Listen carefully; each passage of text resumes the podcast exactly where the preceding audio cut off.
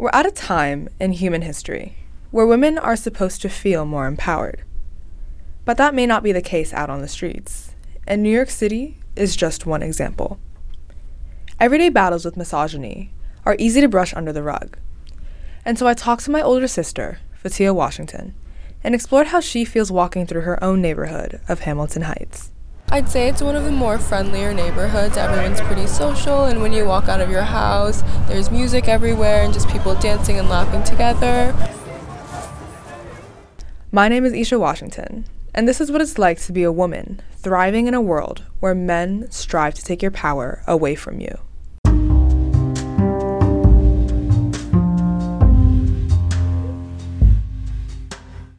For some background, our neighborhood, Hamilton Heights, is located in the northernmost part of West Harlem. It's mostly black and brown and serves as a safe haven for many POC communities that were never quite let in to the more upper class societies. But just like in many other neighborhoods, an unwanted male presence and uncomfortable remarks are pretty common. Now that I'm living in this community, I, I get it pretty often when I come home or like late at nights or even just walking like early to the train. I can definitely relate to this, and I'm sure many of you listeners understand what she's talking about too. This issue has been ingrained in our society long before we were even able to watch silent films or before dinosaurs roamed the planet. Maybe that's a bit of an exaggeration, but you get my point. How old were you when you first had your experience or your first experience with catcalling? I honestly don't even remember, but I was probably really young and never realized what it was at first until I grew older. Street harassment is so common for her that all of her experiences became blurred. The mini, naive, impressionable version of herself had her innocence stolen from her long before she can even remember.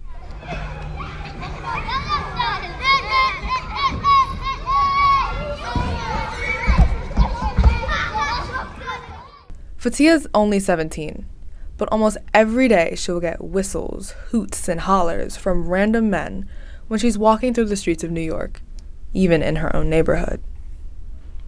But there's one person in particular who never seems to stop reappearing. There's this one man who I would always walk past eventually, when I would just be by myself, he would stop me. And at one point, he called me beautiful. But he always gave me those weird looks and was always super flirty with me. Um, but I didn't really think anything of it, I guess, because he was also super friendly. So, do you know how old this man was? He told me he was 26. Remember this crucial point. Fatiha is 17. This makes this age gap nine years. A minor and a full grown adult. The legalities behind this man's attempt to build a relationship with Fatiha are certainly, well, illegal. But for many women out there, age never seems to be that big of a roadblock for the creepy men gawking on the side of the street. And although this grown man actively pursues Fatiha, he does it in a manner that's more discreet, or in other words, low key. He stops her for five minute conversations where they can get to know each other more. And because of that, she doesn't seem to be too threatened by him. I consider him to be someone I can talk to about pretty much not anything, but it's pretty surface level conversations. But I can still be able to tell him things about my life, and he's still super nice about everything, minus all the flirting. But when he does offer to take me to dinner, I simply just say that no. Do you ever feel bad for saying no because he's so friendly to you? No. If I don't want to spend the time to do something and go out of my way to do something, I will not do it. Mm-hmm. I will go where I need to be. Fatiha is very secure in the way she handles these types of situations. No means no, and she doesn't have to feel any type of remorse for rejecting any moves made on her. But even so, she'd rather not have to stop and entertain this random guy for some minutes out of her day. And as for this man, his advances started off small. I am always listening to music when I walk down the streets, um, and usually he'll just peek his head out towards to me or towards me. Um, and I'll it'll kind of force me to take my headphone out because he's trying to say something to me or trying to speak to me. What was the first thing you did to counteract his friendliness or his boldness to be flirtatious with you, even though he knew your age, correct? I would just tell him I'm only 17 years old, I'm still in high school, and I'm still focused on my studies. I'm not looking for anything, and I do not want to go to dinner with him. So, walk me through your thought process. Well, it made me feel good because he's giving me validation, but at the same time, it's kind of gross because I guess it sort of feels like he's watching me. I know that I'm beautiful, so I don't need a guy to really tell me that, but it does feel nice to have someone see like myself the way that I do. Okay, pause. I'm going to be honest and say that I was a little surprised to hear this because I'm not really sure how true that is. Does he really see her the same way she sees herself? How much does he actually know about her from the brief conversation he has with her on the streets? So, what claim does he have over her time and attention? And even though Fatiha says his flattery is appreciated, that only counts for so much. Male validation is something that women are brought up to crave. But at the same time, the male gaze can also definitely make a woman feel extremely violated. How you doing today? That's not good. Wow. Hey, what's up, girl? How you doing? Somebody's acknowledging you. She said thank. This man's advances definitely have not been limited to tiny little harmless conversations. His latest attempt is tattooed in Fatiha's memories. He asked a harder hitting question to have a change in pace in their little street dynamic.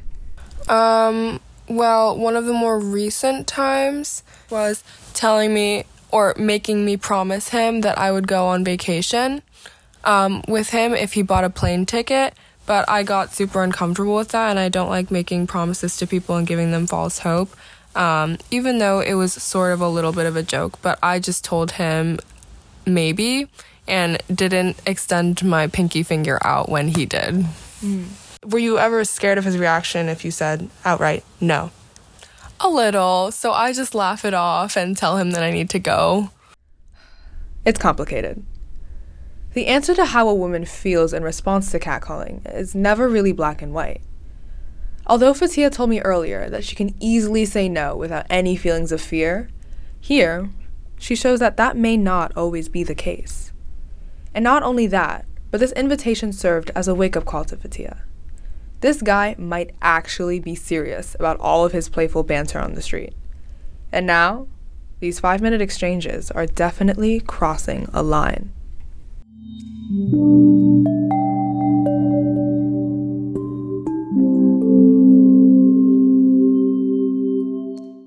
But when I brought this up, Fatiha said, it's actually not that bad, and that she's dealt with scarier situations before. The other people were, are so much worse. Picture this it's late, around 12 in the morning, and she's at her friend's house struggling to open the main entrance. Then, a random man approaches her in an attempt to be her savior of the complicated door. To me, he's like, "Hey, like, can I help you?" And I was, I couldn't hear him, so I stepped outside, and then he was like, "Hey, you're really beautiful," and then he was like, "Um, can we, can we be friends? Like, can I take you out?" And then um, I was like, oh no, like I'm good. And then he was like, well, you came out here for a reason. Um, that means something. You want to do something with me. And I was like, no, I'm just trying to watch a movie with my friend. And he was like, um, well, we can still be friends, right? And then I was like, no, we can't. I don't know you. And then he was like, I asked him, I was like, how old do you think I am? And he told me mid 20s, and I told him 17, and he didn't care. He kept persisting, and eventually I was able to um, go back inside and try to open the door again, but he still stood there for a good five more minutes before he left. Okay, that was a lot to take in. So we're gonna break this down. Fatiha considers this experience to be a lot more outwardly menacing. And so she uses this as a basis of comparison for all of her other catcalling incidents. That's interesting. So it kind of sounds like So you- you're definitely. I, do. I guess I did. I guess I do compare a little bit. Yeah. This realization hit both of us hard. It can be really easy for women to brush off certain flirtatious remarks and actions. Why? Because a certain thought may linger in the back of our minds, taking the form of, okay, that could have been worse, or at least he didn't do or say X, Y, and Z. But we shouldn't devalue offensive experiences because it doesn't reach a certain threshold of severity. For all of the women listening, I want you to know that if you ever feel hurt by an unsettling comment or action, process those emotions and let yourself feel what you want to feel.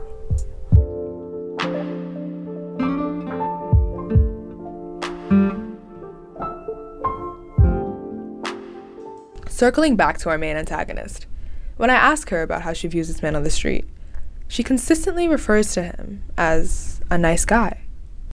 So how can you describe him as a nice guy, but also know that he's creepily making advancements on you? Where, like, where do you draw that line? Hmm.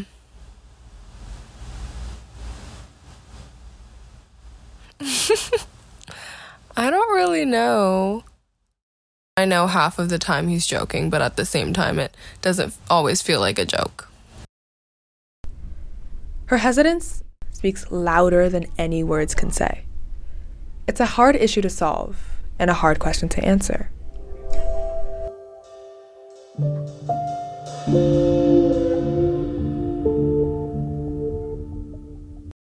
Okay, so what can we do? Fatiha and I don't have a solution, and that's okay. Two teenage girls dealing with daily street harassment won't have the magic answer to this issue. Big surprise!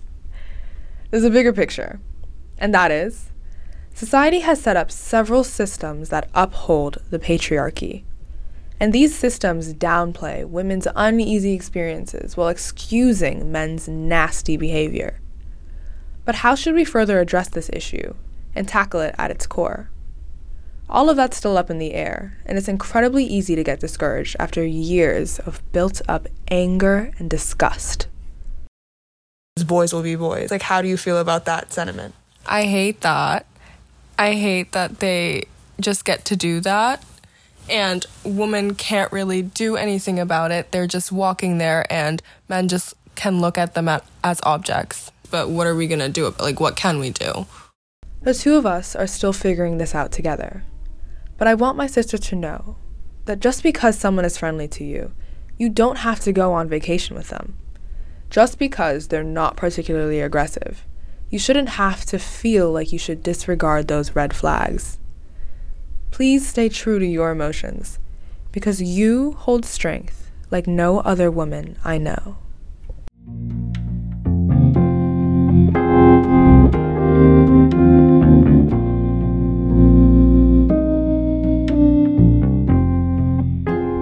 For the Summer Youth Podcast Academy, I'm Ishya Washington. Music from Blue Dot Sessions, an archival tape courtesy of Rob Bliss on YouTube.